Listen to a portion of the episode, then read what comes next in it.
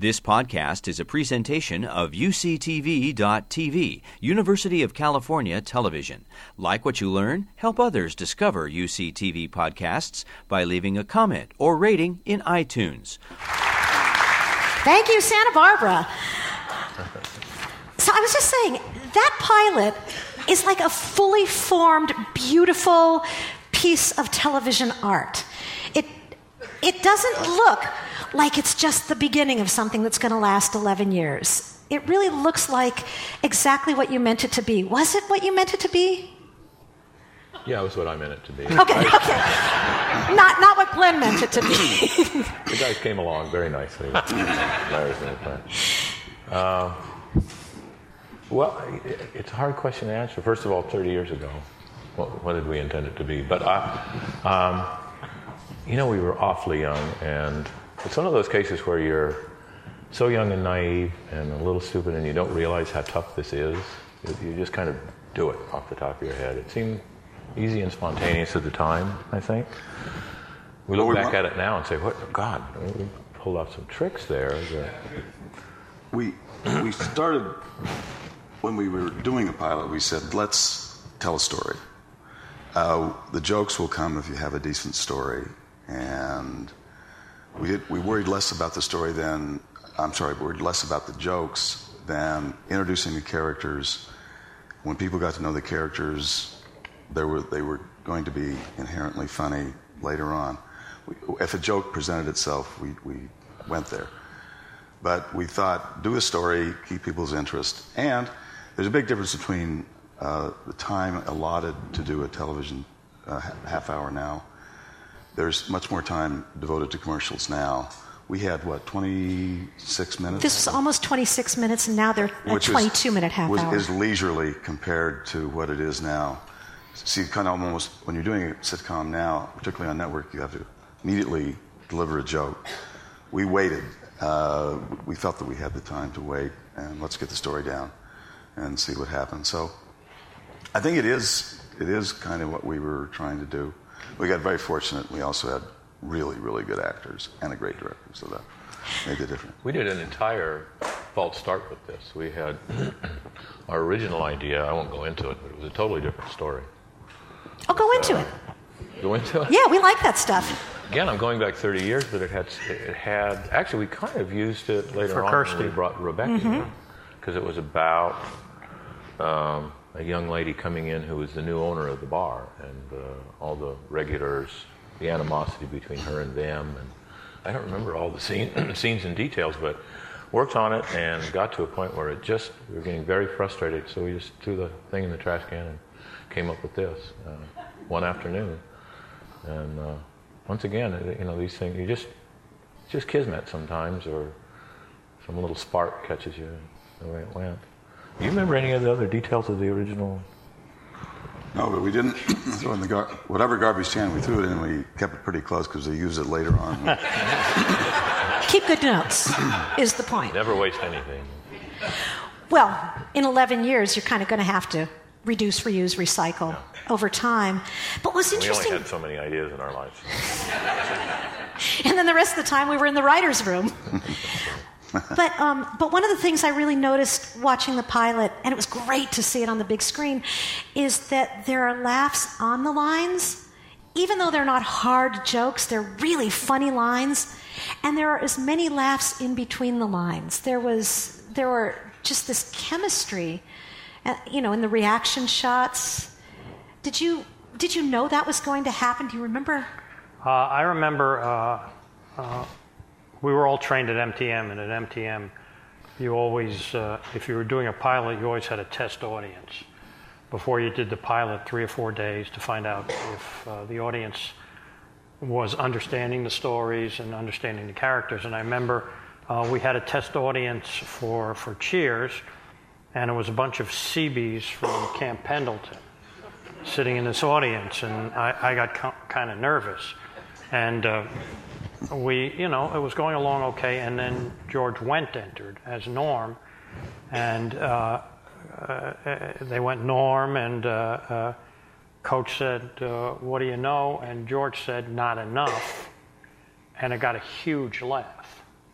And I don't think any of us were expecting that laugh because it wasn't written as a joke. And I, I remember turning to Glenn at that moment, and I, you know, we both looked at one another, and we were knew we were getting attitude laughs. This is a character, his first line, and the audience exactly knew who he was, and they were laughing at his attitude. And from then on, I knew that there was something special about this show. So We you also had, told, uh, we did, did- your reaction, that re- laughs to reaction is a very good point because we had to teach the cast kind of early on to never assume that you're not being watched. I think in the theater, when the audience, uh, you know the audience is looking at somebody else, and so you, an actor can kind of go dead. But we, we we had to tell them, we've got a camera on you all the time, so always be reacting and always be ready because we'll use it. Always be funny. Always. even when you're not funny, be funny. um, so, backing up, um, I think we all, all of us who have watched many hours of you being interviewed online, well, that's me. Um, but some of you may know that part of the origin of this of this pilot was uh, there was a Fawlty Towers influence. That you guys really like that. So, yeah, somewhat. We, we were huge fans of Fawlty Towers. And the original concept of the show, we were sort of thinking about a hotel. We loved the energy of that show, how it went back and forth from the, the lobby to the restaurant to the bar, and it was tremendous. And we, for a long time, we were thinking of doing something like that. But it just started to seem to us. I guess since we spend so much time in bars, you know, we started to think that that's a that's such a great venue for life's tragedies and celebrations and the ups and the downs, and so as time went on, we just got more and more focused into that. But uh, no, we I, the, that was the original impetus towards uh, towards the bar, I think. Little known fact um, there was some talk at one time of setting the bar in Barstow. You guys were from uh, Las Vegas, raised in Vegas, and so the idea of a bar in Barstow on the way to fame, fortune, riches, and scandal. Thank God it was short lived. I talked him out of it. And then it became Boston because. Could have been something. Uh, Boston is a sports town. Got it. I mean, we were we we thought about Philadelphia and Detroit and towns that are really in, uh, really they love their sports, and uh, we, we we decided on Boston because it's so it, there was an accent, and it was such a distinctive town that, uh, and it's urbane and cosmopolitan at the same time. And there was a beauty and a warmth and, a, and just a real lushness to the setting, to the city, to the set that, um, that even though it was a show set in a bar, it kind of invited everybody in. Right. Uh, I think uh, Glenn called me one night and said I found our place, and it was one in the morning my time, so it was four in the morning Boston time. So we know where you were. yeah.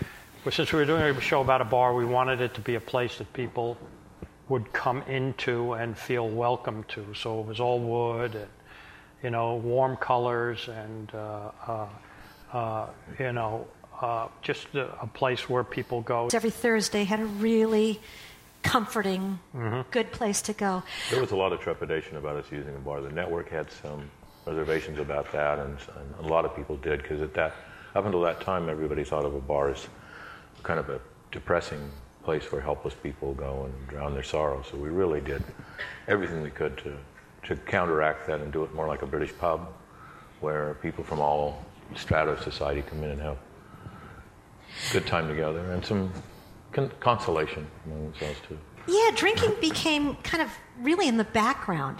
You very, very rarely focused on that. In fact, I think this was the only time we ever see Norm or anybody really drunk, right? Except for the three of us. Well, Yeah, well, yeah. I think those rewrites were long. was that was that. Did the network ask us to do that, or no? That was That was kind of intentional. to We take didn't, take Norm home. To you know, coach drove him home.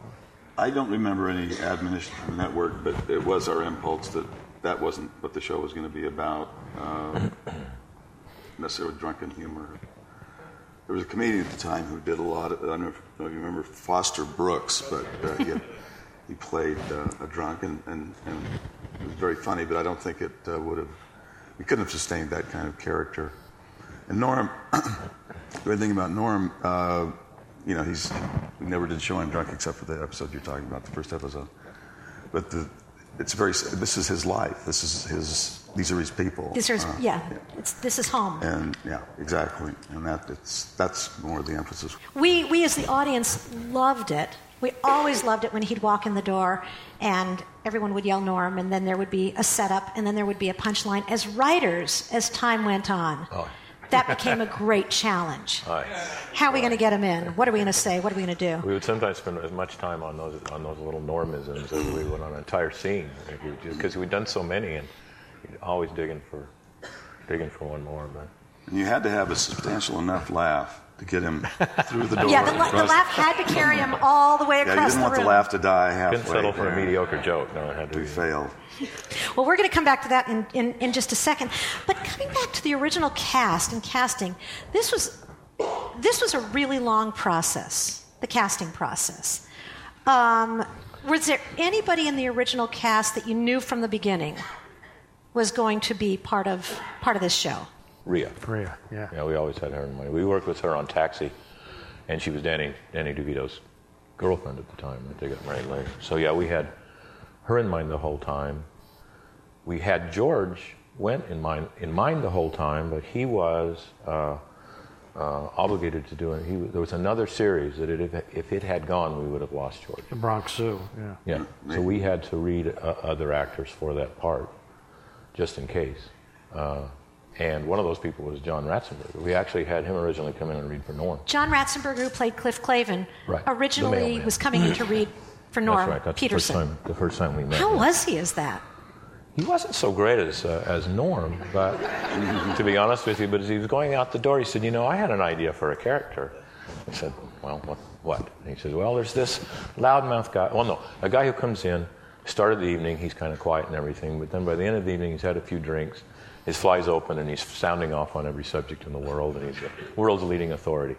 Said, "Oh, you know, that kind of sounds interesting. The the world's leading authority part of it." And so then we thought it would be great to put him in some kind of a uniform to kind of back up that authority figure. And we thought, first we were, first we were thinking of it like a doorman at one of the local hotels. But then we latched on to mailman because then he's got he's reading all the magazines. He's opening everyone's mail. And that's how he becomes such an expert. One of the things about MASH, and we have one, one of the Cheers writers who was there from the very beginning and all the way to the end, who was also from MASH, Ken Levine, um, used to tell us that the great, hey, Ken.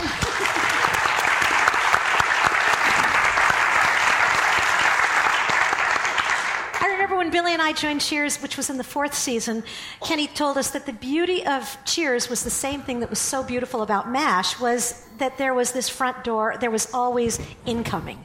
Stories could walk in, stories flew in to MASH and walked in the front door at Cheers. It was um, really useful. We, we were very lucky.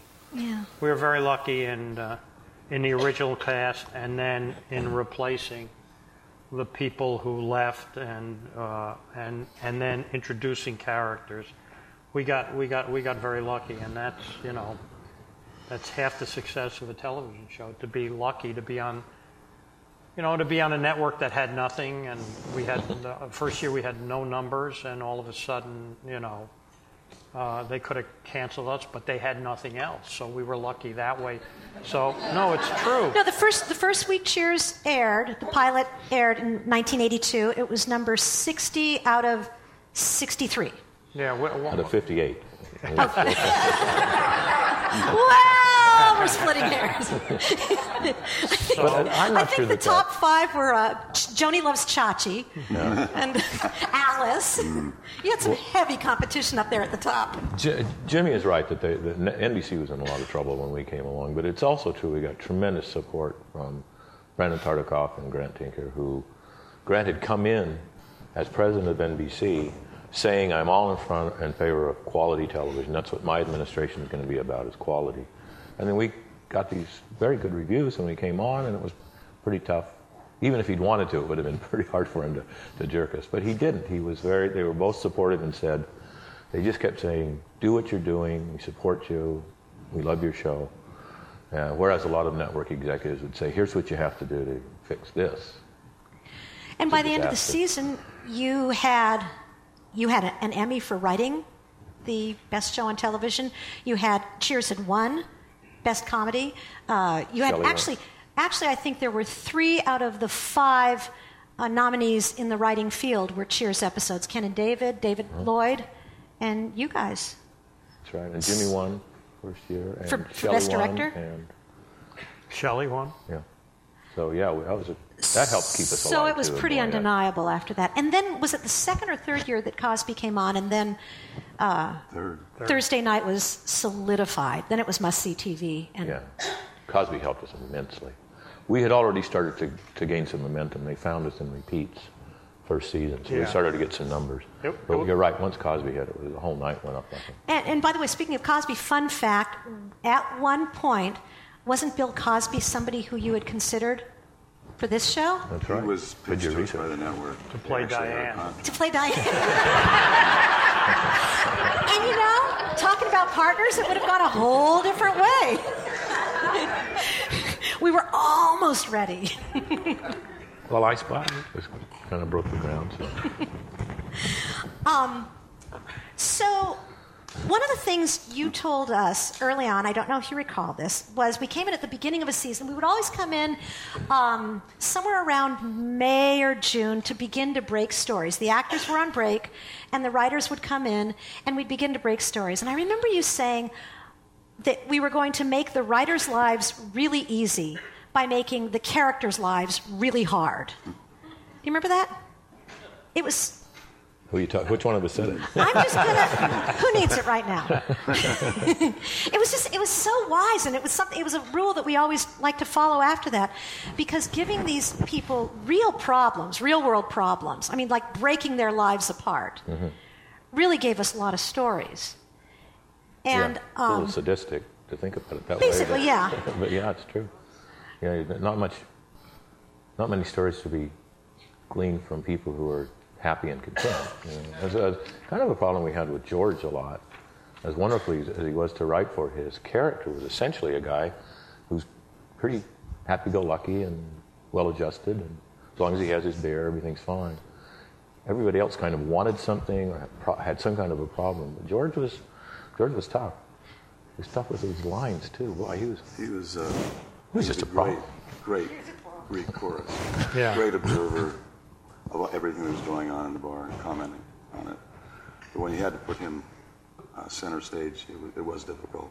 the character, yeah, because you're saying the character was content, and so Right. there's not a lot of conflict. But in a way, he was sort of the cornerstone. He was. He was Cheers. Everything revolved around George. He was Mm-hmm. kind of the Buddha sitting there. Do I Life smell a segue? um, George Wendt. We are very lucky to have George up here tonight, who played Norm.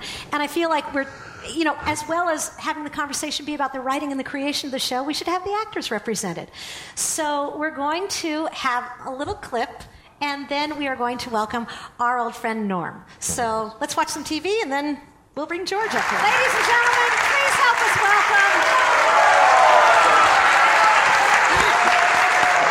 Norm, how have you been the past 20 years?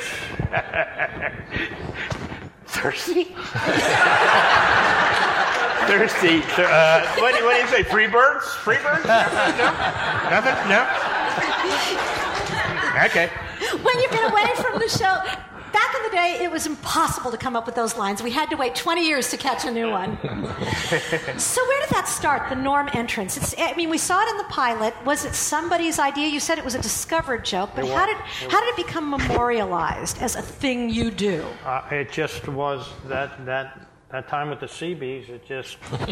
No, no. Blame it on the was, Seabees. uh, It was, let me refresh your memory.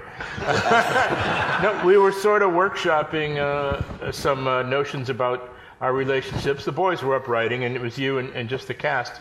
And we were saying, you know, well, what, what, uh, what do you think? Uh, and Nikki would say, uh, you know, uh, you know, I used to uh, go hang out in this bar, and you know, I'm, I'm not very good with impressions, but uh, uh, uh, but uh, and whenever someone would walk, would walk in, everyone would yell the, the regular's name, And uh, so Nick, it was kind of uh, Nikki's idea. I think. But no, we were talking about the, the fact that you got this huge laugh with the Seabees Oh, when you that's said not enough.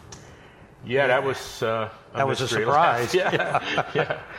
So then we did it uh, one more time the next show, and th- that was the end. That was it. There was no. Yeah. I thought you meant began. just the why, how do we got to, uh, to to calling out Norm. Uh, No, I, I, and then after a while, if it became difficult, he didn't enter. He was just sitting. Right, we would just have him there. if you notice in the later years, he's always just there. Yeah.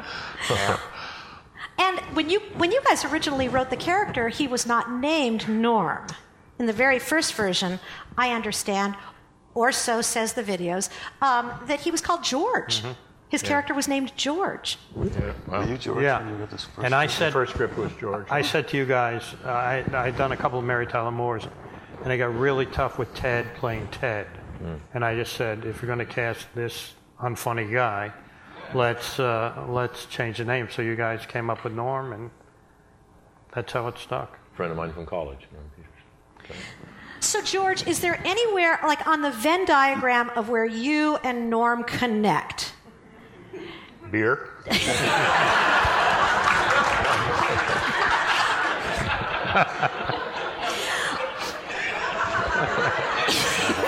softball. In 11, T-ball. really. In 11 years of living as living with a character, do you become more him? Does he become more you? How does that synergy work? I don't know. You know, I always had a much better relationship with my wife, for starters. Um, and uh, I didn't really hang out in bars, so I, I guess, I don't know. Uh, hmm. I don't know. I think that's more on, on the writers, uh, really.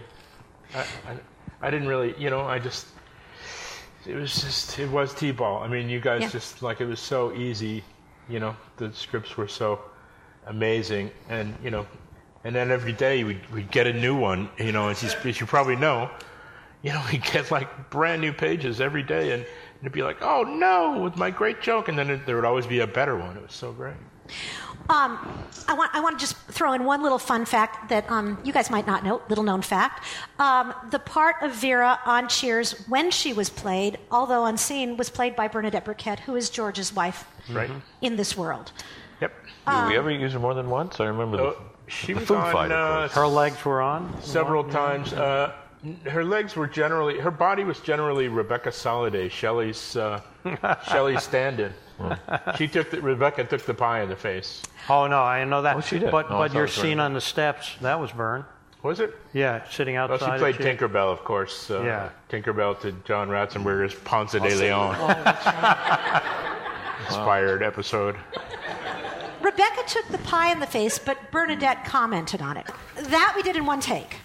I had to. Yeah. yeah, yeah. And as I recall, it went on quite a bit longer than what we saw. Yeah, probably. Not, not only that, It but- also smelled so bad. Yeah. and we couldn't stand. Nobody could stand up. Like, You saw Sam Like Yeah. lose it. Yeah, very All of us were. The gravy was just. It was just like we couldn't even leave the set. You said cut, and we're like, how cute how you know, like we just couldn't.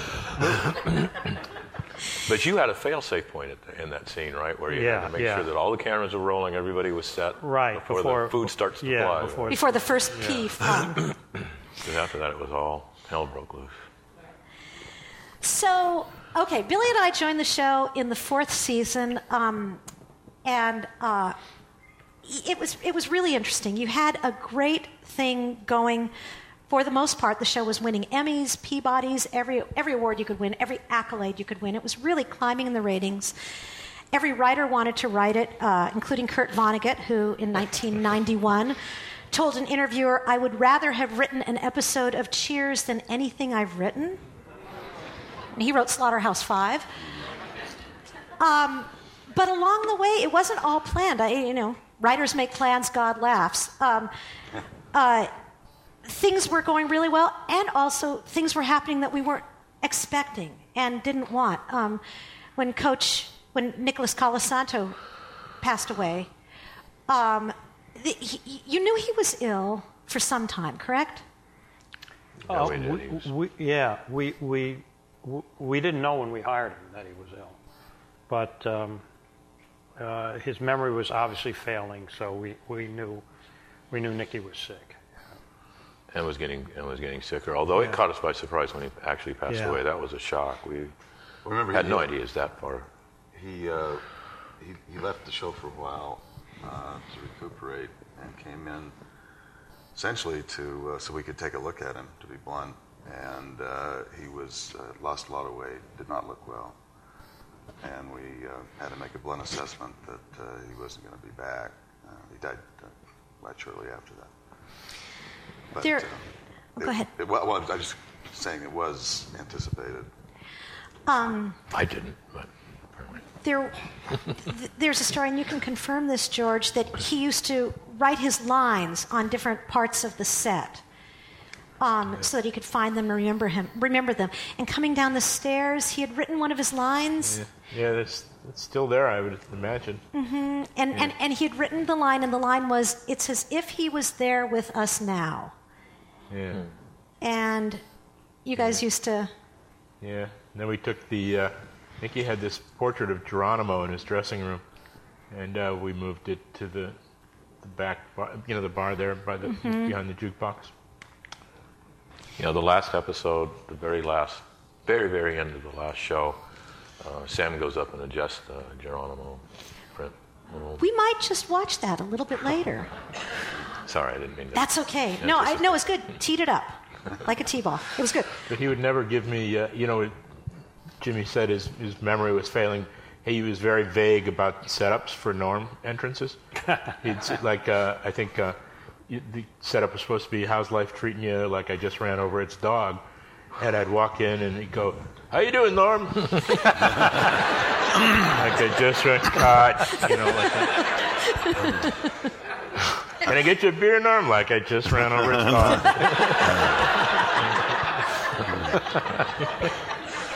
It kind of works. So, I mean, Coach was incredibly beloved. And when you lost him, what, I mean, like, are you guys just tearing your hair out? Are you going, how are we ever going to replace a character that is that cherished? And how do you come to Woody Boyd? We've been pushed for a long time to uh, go a bit younger, even when uh, Nick was still with us.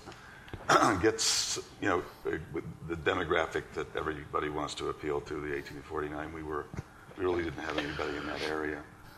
So uh, there was an impetus. When we always said if we find a character and an actor that works, we'd be glad to do it. But all of a sudden, when we did have an opening in uh, behind the bar, uh, we said let's let's go younger.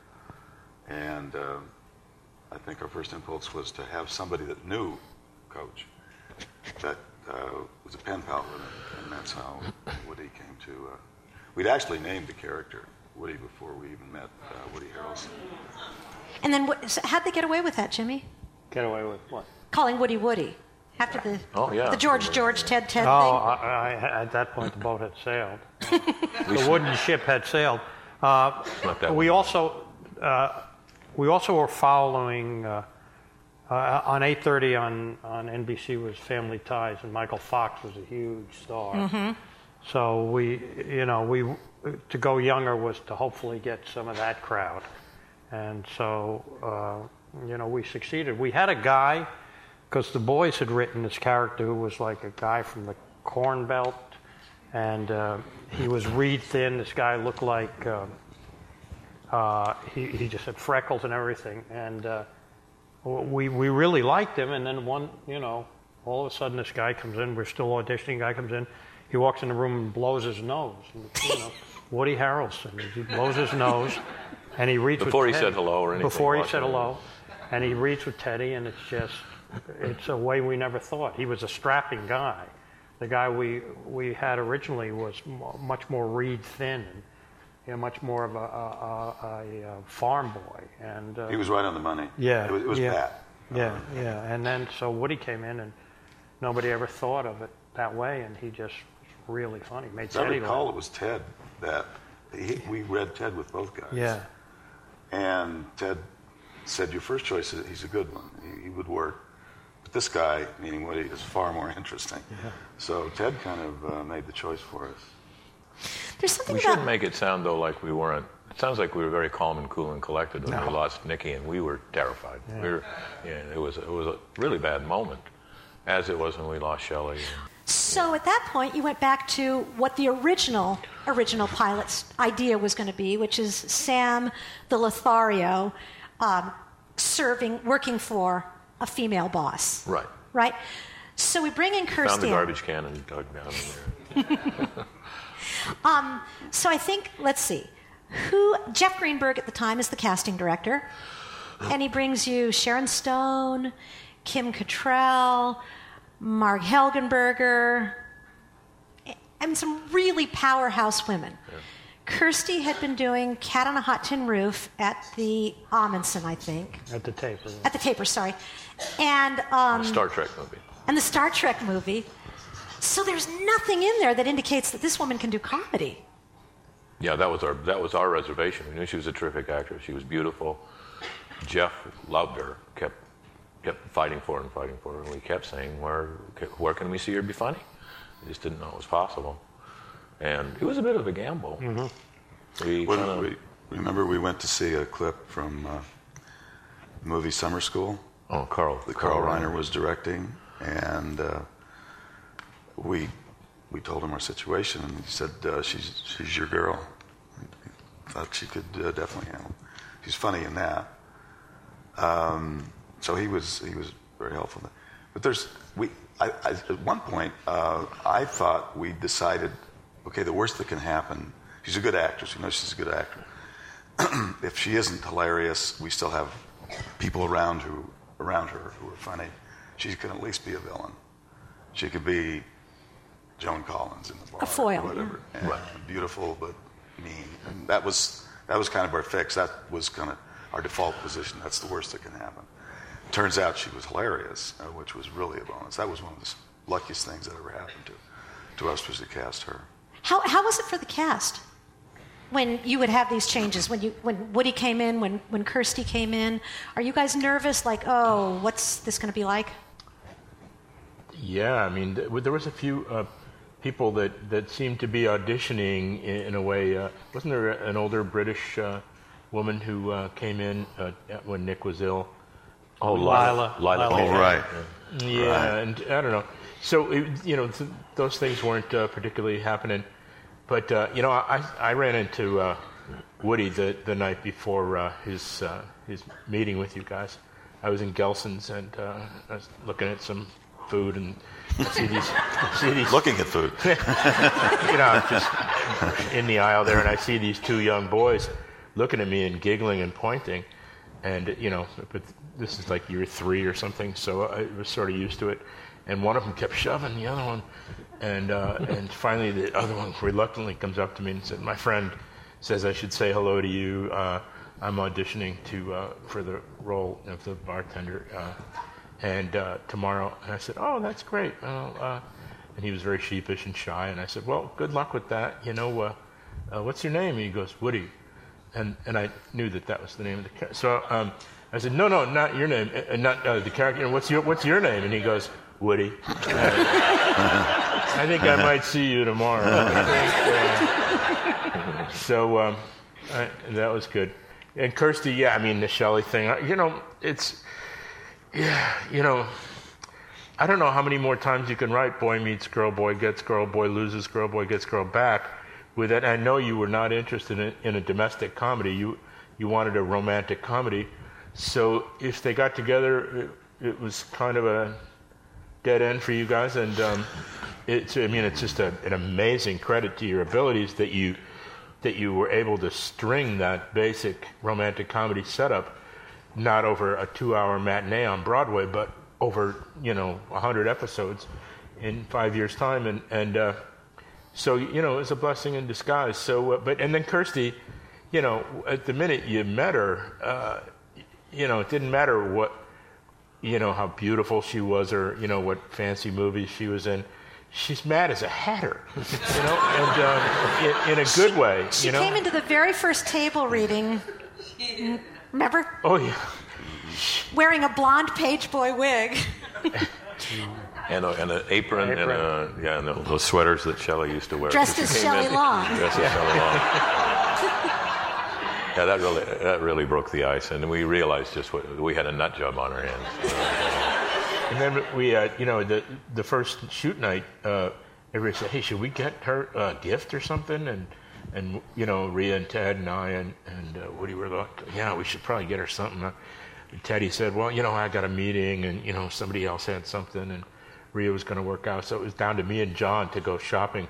So we're She's, So so we you're off to Gelson's. so we're driving, literally, we're driving down Melrose, and we're looking, you know, trashy lingerie now, and you know, and you know, Sears now, and we, we go by Big Five somewhere, and Rats goes, "You want to buy her a shotgun?" so I couldn't stop laughing. So we put we pull in, and we bought her a shotgun. and the rest of the cast, you know, we're in the makeup room. We're running lines with Jimmy, and uh, and uh, you know, we we present this thing all wrapped up nicely, and the rest of the cast had no idea what we'd done. And, uh, but, but so she unwrapped it and loved it. But um, But you had a you had a great card that you gave her with with the. Uh, yeah, I forget what oh, it you was. said something that if you ever try and leave here, you're gonna have to shoot your way out. yeah, That was theirs. yeah. But the good news it was that Rats and I were never sent on gift duty again. Although I, I, I will say, if you had gotten her trashy lingerie, she would have liked that too. yeah, yeah, yeah. Might have ruled that out too quickly. No, she was uh, Kirstie was immediately one of the gang. It was a total different feeling from Shelley, who was whatever uh, else she gave to the group. She was never. It was never, uh, you know, the Bowery Boys. But she was always. Uh, it was always her, and then the rest of the cast, kind of adversarial. Kirstie came right in and was, uh, was just a great. It was uh, the, the interesting thing is that um, the first couple of rehearsals with this character Rebecca, she was you know uh, they had written her as a martinet, a really strict woman, and she was um, you know it was not really working. I mean, she was just mean and didn't say hello or anything like that, and so we didn't quite know what to do, and you know we were uh, we were debating what to do, and then she had a she had to go into Sam's office, right, to do something. Was it her office at that point? I don't remember. It was, and she got a call from the guy she was. Yeah, so she had to go in the office, and she went to go in the office, and the door handle didn't work. She kept twisting it, and she couldn't get in, and she got frustrated, and everybody started laughing. And we said, okay, this is what this character is. She she may be mean and everything like that, but she's can't function. She just literally, yeah, you know, she can't she can't do anything. She just can't confront life. She can pretend and posture like she is, but deep down, she just can't turn a doorknob. And then that, and uh, you know, she was so brilliant at doing that. It was just, Oh, What happens on if the- she goes over and says, "Oh, I've locked myself out"? No, I didn't. yeah, it was just. Complete. The, there really was a learning curve with Rebecca, though, because it's because what Jimmy is saying. I remember that really well, and I God, I remember it being about eight, ten episodes where she was still Rebecca who has it all together, until we just realized that oh, she cries really well. So let's make her cry as many times, as many ways as we can. She was a great crier and she was a great drunk. Yeah. Great crier, great drunk. Not not not easy. Those things are more difficult than you might think. Uh, well, most people might think about acting, but drunk, drunks. Uh, there's there's a cliche way of doing a drunk, and she found a different way of doing it that was hilarious, and we never passed up an opportunity to Oh, it's true. Playing a drunk down is that ve- path. playing drunk is very difficult, or at least there are very few people who can do it. Newhart. Yeah, Newhart was a great Yeah, drunk. Newhart. But Ed Asner could never play drunk. No. So it's just I don't know whether you have to be a drunk to play drunk. or what kind of cutoff is, but I, I think Newhart, I, I, I think it was Bob who said that the secret of it was trying to maintain control. Not losing control, but holding on to it. exactly. So that's or a playing drunk. Um, I want to jump to a few questions that, as people came in, we asked some questions, and I just want to ask a few of these on behalf of our wonderful audience. Were any of the characters, were any of these characters based on people that you guys knew in real life? Any of you? Well, everybody knows a Norm. If you've been to a bar, there's a Norm in every bar. The guy who's a The guy who's fixture. just yeah, just one one more and I'm on my way. And he's never he never leaves. We You are you know think an anybody Ernie else was based on. Ernie Pantuso, you know. Well, the name. We Yeah. got the name Ernie Pantuso from a childhood friend of mine. But D- oh, did you name the characters after he friends? was. it was true. Like, well, yeah, Ernie. We used the name, and then it occurred to me after we'd been on the air for four or five episodes. God, you know, Ernie's not going to be. He's not going to like this. so I hadn't talked to him in. I hadn't talked to him in 25 years, so I decided I'd better call. And he was just so delighted. Yeah, I saw it. I got you're using my name on TV. Yeah, for the. Yeah, for the dumbest character on television. but also really loved oh, of course, absolutely. um, and really funny. Um, any other people like that you've memorialized by naming characters for them? Well, Norm Peterson was a college friend. Um, It wasn't uh, Cliff Clavin a gynecologist? uh, Yeah, Cliff Clavin was my not, not not yours. mine, not mine. Yeah. Little known fact. um, Oh, we had a real scoop for him tonight. Yeah. and we named um, Lilith Sternin for our friends. Our friends Rob Sternin and Prudence Fraser, who created the nannies, uh, and yeah, they um, who are here. Um, we named. We thought Sternin and Fraser would go together well. If you had known that Shelley Long would leave and Kirstie Alley would be as good as she was, would you have hired her in the first place? Oh, No. no, no. No, because Sam and Diane was the generator of the show. That Things, wa- things worked out fine. Yeah, I, I, I think you're going to be okay. Yeah, let's Shelley not actually skew. Let's not us a skew favor In retrospect, by leaving, as, as George is saying, we didn't want to do them, uh, them married. That just wasn't. We had nowhere else to go really with it. Um, so No, it turned out. It turned out great. So, okay, this may this may not be a, a softball, but I've been dying to ask this, and you guys are the only people I can ask it of, because you created these characters. It's 20 years later. In your minds, where are they now? Well, you know, we had speculated at one time about maybe I don't know in what context, but we were thinking about maybe uh, Woody now owns the bar. We've gone that far, and that Sam. I don't know what we thought Sam was doing.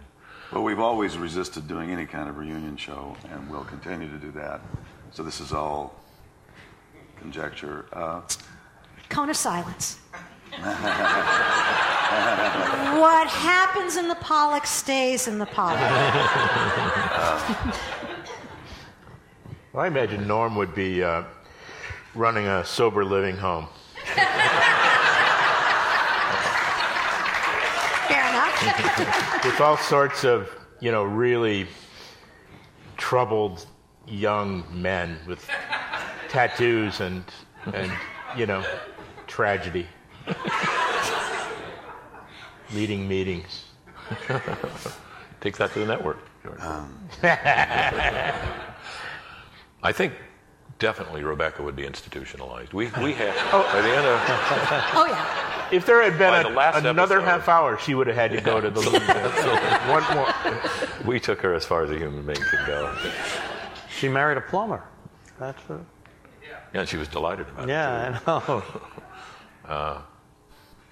Well, It's it's a fascinating question. We just had, it's nothing we gave thought to because, as Glen said, we never thought about extending this. We always felt like when the curtain came down, that was we it. actually somebody offered the idea, came up with the idea that they pitched to us about doing uh, uh, a series based with uh, Kelsey and Ted. Ted. Uh, they were living somewhere and were friends, and it, it seemed like neither one of them are married, no family. Um, come to a very sad. It, it seemed like a very very sad thing to see. Do, do, do, do, do, do, do, do, do, do, do, do, do, do. That's a very, very close to it was Chris Lloyd. Right? It's the odd couple, or maybe the Sunshine Boys. Somebody also came to us with Taking an the least comedic moments out of all of those things. Somebody also came and suggested John and George as a spin-off. You Yeah. did, probably didn't know that, right? That would be the Sunshine Boys. yeah. Odd couple. But the idea of the of the bar kind of mm, being, you know, just being frozen in time and existing always as it was, as we want it to be, and, and, and really as Sam's place. I think you guys brought it home so beautifully in that last episode. I, I mean, just winningly. What, um, what, what was your thought process going into how do we, how do we leave America? You know, our, our, the American TV viewer, nah, the world TV viewer. La- Last episodes are the hardest thing to do in television. It's it's murder. Doing it, everybody wants it to be the best the best episode ever, but they want it to be a typical episode. They don't all of a sudden want it to be something weird and out of the ordinary. So there's just an enormous pressure. You always want to make every episode you do a fabulous episode, and this one you want to you have to have to make it even more fabulous somehow.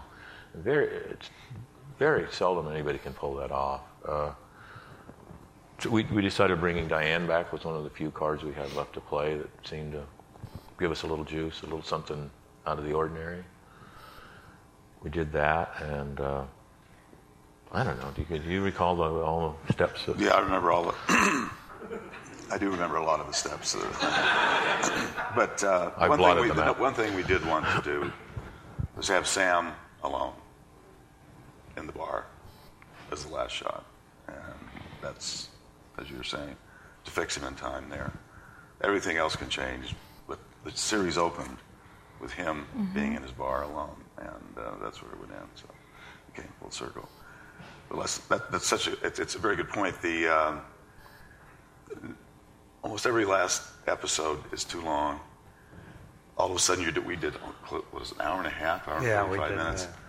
What's usually a half-hour show? I mean, it's it's stretching uh, audience's attention span, and certainly our own in, in writing it. But um, it, it's yeah, you're trying to make it great. This is the last chance.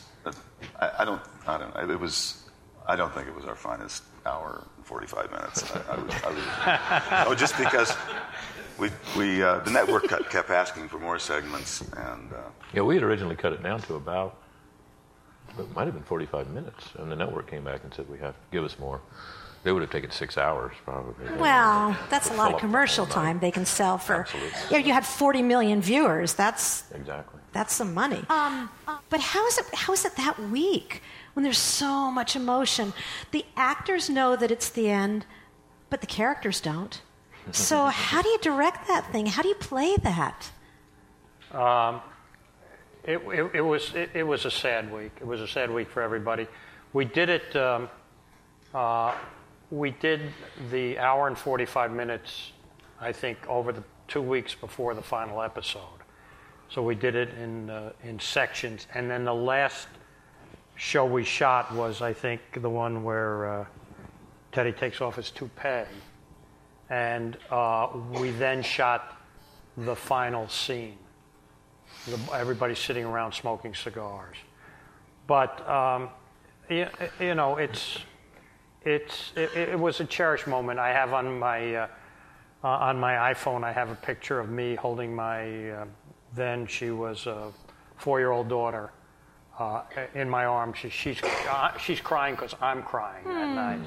So it was, uh, you know, it was sad because it was 11 wonderful years, and uh, but you know, t- you know, it was it, Ted didn't want to do the show. It was his bar, and we talked about you know maybe going on with without him, but th- that he's so identified with that bar that we said this is a sign. We we we have to end the show, and it's as much happiness as we had all those years, and as much fun as we had, we had an equal amount of sadness on that on that night. And but it was you know look, we're here 30 years later talking about it, so. Um, there has been nothing as rewarding in all my uh, years of, of doing this stuff, and I've done a lot of them as, as my relationship with these guys in the cast and, uh, and those moments. They will, they're indelible in my mind. How was it for you, George, getting through the end? We were just super sad. You know. It was uh, just, you know, just like, you know, 11 years, right, the primes of our lives, you know. Well, Amazing. Not sure we realized that at that time. was- we were past our prime, but, but you're probably right. We were, Ah, youth. Yeah, we were all having kids and everything. Oh, so, God, you know, yeah. How many how many babies were born while we were all working on Cheers? Oh, God. 50? We had two. I think it's at least 50, yeah. Jimmy, you had I- did you have all three of your had daughters? Three. I had three. George? George had three. three. Chris Connor had four. Peter She had Casey 12. had Peter Casey had three. Rhea had three. Shelley had one. Ted had had two. one. Yeah, they used to Rats say there was two. something in the water. and it was Had good. Three, yeah. Great Cheers babies. It Um, was a romantic. It was a it was very romantic. But while I have a chance, I need to point out just how important uh, Cheri and Bill were on Cheers. Uh, I don't know what was. Oh, sh-.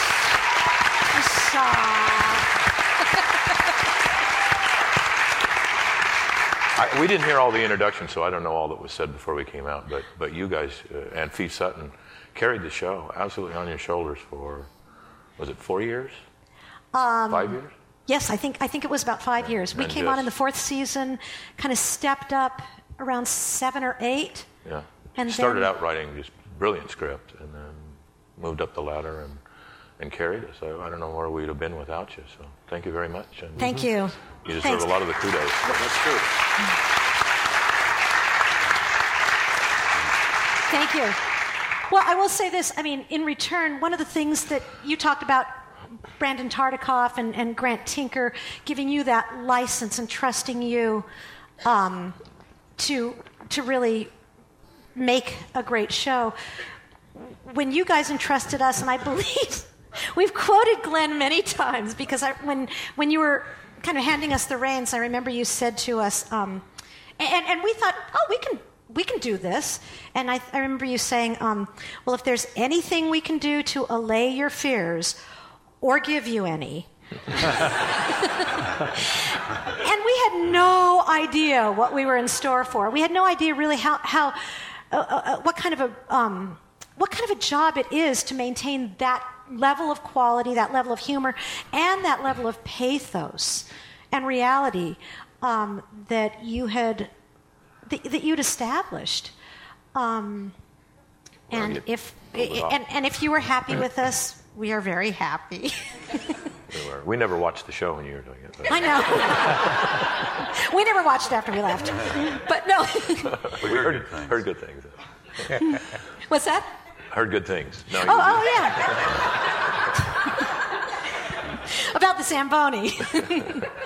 no, there were many. mm, eh, I mean, you know, it's it's it has a, it does have a life of its own. I, I mean, that's one thing. Since we do have a little bit of time, I think it was really interesting. We were talking about in the Kirstie, you know, in the transition when Kirstie first came in, um, and she was supposed to be this beautiful. mm, you know, indestructible lady boss martinet, And, um, and it took us that kind of time to find out that, oh, what's funny about her is her vulnerability.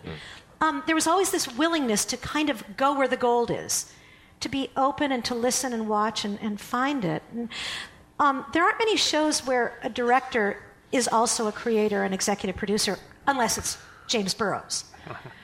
But I think um, I- I think you having you guys teamed in the unique way that you were really created a special synergy, so that the writers and the actors were connected.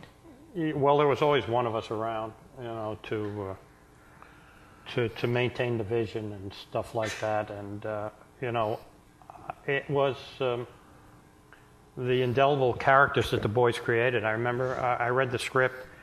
Uh, I went on my honeymoon, and when I got home, the script was on my door on my doorstep, and I read it, and I said, I literally said to the guys, "Oh my God, you brought radio back to television because it was a literate, incredibly well defined character study of an American bar. And uh, that foundation that they laid, and uh, you know, they were gracious enough to, to include me in the creative bias uh, credit, but uh, you know, and I, I'm grateful to them. But they, they, they're the foundation, and and just to have these strong characters, and especially Ted at the center of a show, that that he's a wonderful actor and a wonderful man, and his you know his personality comes across the screen and lets he's the windows of the show, and everybody comes in through him. And um, you know, it was just it was it was an easy show to direct. The actors were all great. The writing was always always great. So it was just it was it was not as hard as it looked. Jimmy's being way too modest, though. We, we are, he is probably the most creative director in the history of television comedy. I mean, Pro- probably. okay, he's the most creative. I don't want him to get a swell head. No, no, it's the, yeah, but but it's you know I, those characters came out of your head. We I know we discussed them, and you went. o- We had this whole plot we discussed, and you went away to write it, and it resembled nothing that we discussed. And uh, so they are, you know. Uh, I, so I don't. the- I don't. Yes, I, I know. I know. I But so much of the creation of Yeah. what Cheers is happened after the script was on. I mean, yeah, there is a development process, and, and getting the characters to come out, and you know, making sure uh, you know everybody's uh, you know coming from truth and everything like that.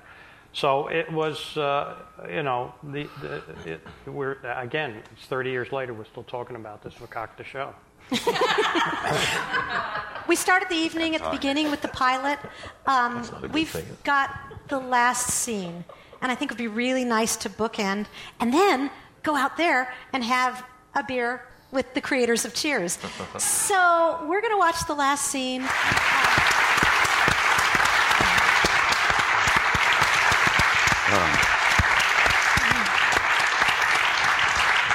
Fun fact the guy at the door. Our agent, Bob Broder, he was the guy who put the, the package together to start it all. And nobody cried harder that night then Bob. than Bob Broder. Well, we're going to carry this party outside, but I am so honored and so happy that you guys graced this stage and shared so much with us tonight. Please help me thank James Burrows, Les Charles, Glen Charles, and George Wendt. How are you today? Get on your log.